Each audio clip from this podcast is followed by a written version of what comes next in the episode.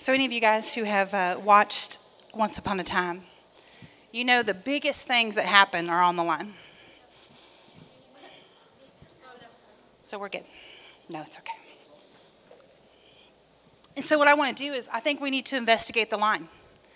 And in order to do that, I think we need to define what the line is. I think that we need to recognize that there is a line. The line is between good and evil. The line is between light and dark. The line is between sin and forgiveness. The line is truth and a lie. We're going to go across three different things. We're going to talk about straddling the line. There's some of you who are straddling the line. There are some of you who are holding the line. And then there's some who don't even realize that the line exists. And we're going to break that down. I'm going to read for you. We're going to be in 1 John. We're going to be in chapter 1, and I'm going to start us off with verse 5. And it says this in his word This is the message we have heard from him and declare to you God is light. In him there is no darkness at all. So, what I, what I want to what I want to dive into here is, is Rumple. We're sitting here watching Rumple have a struggle he's talking about how he just he wants the power. He can't let go of the power. And what I want to do is, is share with you that Rumple has come to the point in the line and he's straddling the line. The scripture tells us this, and I, and I, I love God's word. I love how it's without apology. It says this If we claim to have fellowship with him, yet walk in darkness, we lie and we do not live by the truth.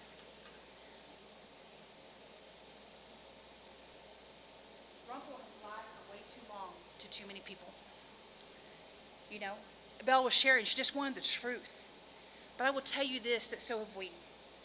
There are so many of us who've got one foot in the world and one foot in church. We've got one foot out there with our friends and things that we're comfortable with, and we've got our holy hands on Sunday and we're straddling the line because we think we can just play the game and it be okay. But if I'm reminded of God, what God's word says, it says if we claim to have fellowship with Him, if we claim to have, we're holding the line. We can't walk in darkness. We are lying, and we do not live by the truth. How many of you guys know somebody who's straddling the line?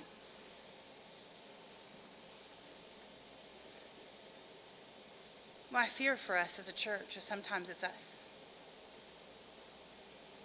But it doesn't stop there. I think, I think of the rich young ruler. And he goes to Jesus. And, it, and if I, let me just, I'm going to go to uh, Luke chapter 10 really quick. I'm going to read eight, no, chapter 18. And I want to read someone else who had the same issue. They had this, this, this struggle, okay? They had this conflict. And it says this about the rich young ruler. He said, Good teacher, what must I do to inherit eternal life? He said, Why do you call me good? Jesus answered, No one is good except God alone. You know the commandments. You do not commit adultery. You do not murder. Do not steal. Do not give false testimony. Honor your father and mother. He says, Well, all of these I've kept since I was a boy. When Jesus heard this, he said to him, You still lack one thing. Sell everything you have, give it to the poor and you will have treasures in heaven. Then come follow me. When he heard this, he became very sad because he was a man of great wealth. It reminds me so much of, of Rumple because he couldn't get rid of the power. He just wanted it so bad. But then we have the, the rich young ruler who had all this wealth, and he says, You know what? All you got to do is just give everything up and follow me. Stop straddling the line. And he was grieved because he couldn't do it. My question to you is this What is it that God is asking you to give up? What is it in your life that's just time to let go of? What is it that will bring you from straddling the line to holding the line? Because if you remember, Belle says, Belle's standing there and she's like, I've, I've poured out everything into you. And I love this part where she says this because so many of us aren't willing to admit this. She goes, I did so much, I lost my way. But then she turns around in a moment and says, But I just desire the truth. I just want the truth. And God shows us in His Word. And John, we're going to keep, we're still in John, uh, 1 John 1 7. He tells us this. And I, and I love this because this is to the believer. This is going to let us know. He says, The light is hard to see. I'm sorry. But if we walk in the light as He is in the light, we have fellowship with one another, and the blood of Jesus, His Son, purifies us from all sin. Belle was ready to hold the line. She was ready for the truth. She was ready to walk in the light because He is in the light. She was ready to accept the forgiveness that comes with that. But I want to challenge you guys and how, hold, how hard is it for you being in school? Some of you are homeschooled. I mean, either way, your challenges, I'm sorry, might be a little bit different, but they're still challenges. How hard is it for you to hold the line as a believer at school? How hard is it to proclaim Christ in the midst of a dark world? How hard is it to be the light in your school? Well, I want to hear from you. I want to know. I want to know what the struggle is for you to keep that's keeping you from holding the line. I want to know what ha- what happens. I believe that you sharing will encourage someone else who's going through the same thing. So tell me, how hard is it to be? How hard is it? Scale one to ten, being a Christian and being in school. Ten being, oh my goodness, it's extremely hard. And one being, eh, I got this. How hard is it? How hard is it? A what? A four for you? Okay. A three? Here, yeah, I mean, here's the thing, and I realize that you're homeschooled, but it is still hard. I think that, yes. So it's hard. Okay. How about you? How hard is it? Between one and ten, how hard is it to hold the line? It's not that hard. How about you? Mm-hmm. Good. I love your honesty. Five. Four. Yeah. How about you? Mm-hmm. Mm-hmm. I mean, you guys are dabbling in in. We have the privilege, and, and I and I say this not in boastful, but we have the privilege of going through Permian High School praying on a Wednesday morning before the students even get there. I don't boast in that we're praying. I boast in the fact that we go into a battlefield knowing that you guys are fighting every day just to maintain who you are in Christ. And I know that. Just to be able to hold the line. And I don't and I take that so seriously because I realize the strength that you must need. I understand. And I want you to know that you're not alone. And that's what scripture tells us. So what it says is that when it says we walk in the light because he is in the light, we have fellowship with one another. We don't have to do this on our own. I think so often we think, oh, we're out here by ourselves. I can't do this. But what the cool thing is, is I just envision this that we're hold that we hold the line.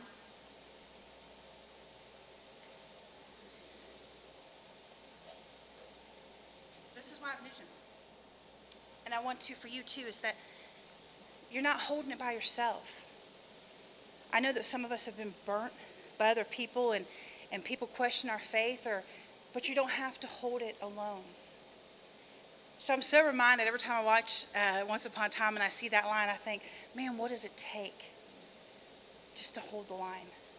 What does it take to decide that this is the stand I'm going to make and I'm going to, I'm going to stand firm in that? But you know what? It doesn't stop there.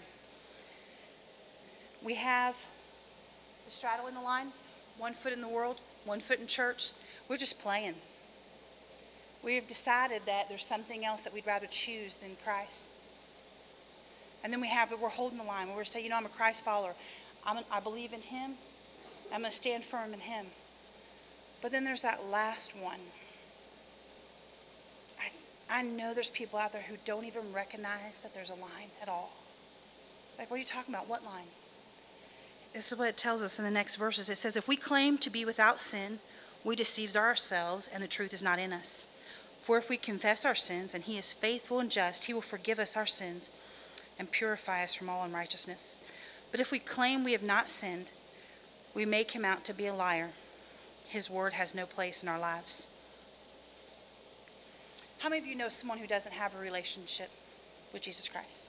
You know people? Mm-hmm. How is it that they haven't ever seen the line? Because I'm looking at a bunch of students who are holding the line. What are they seeing in us? Are they deceived? Have they believed a lie? Or do we drop it when we're around them? When we moved here, you know, you just assume everyone goes to church or everyone has been to church or everyone's heard of the name of Jesus. You guys have a church on every corner here. Because Shane and I know that. We pass through the background that church, church, church, church, church. But I will tell you this there are students that you go to school with every day that have never seen the line. And this is how I know. We're at Odessa High School last year. And those of you who've ever seen, Shane and I love sharing the EvangeCube. We were sharing the gospel message and we were going through what sin was and all those different things. And we come to the part where Jesus died on the cross for our sins. And we share the name Jesus. And a young lady in there said, Jesus, the guy on my football team? I kid you not. And I sat there and I thought, what? Really? Out in the hallway, one of the gentlemen on the football team last year's name was Jesus or Jesus. Because the sign said Jesus, but they pronounced it Jesus. And to her, that was the only Jesus she knew, was by name. She had never seen the line. She was like, What line? So if we don't go out there and hold the line and share it and make it something that we can see, because you know, in, in, on Once Upon a Time, it's invisible, right? They don't even really realize. So that's why I use that initial one with the seven doors where he's like, we need to investigate the line. We got to paint it so people can see it. They need to know what we're holding on to or what we're straddling because I know that students aren't rejecting the gospel, they simply have never heard it.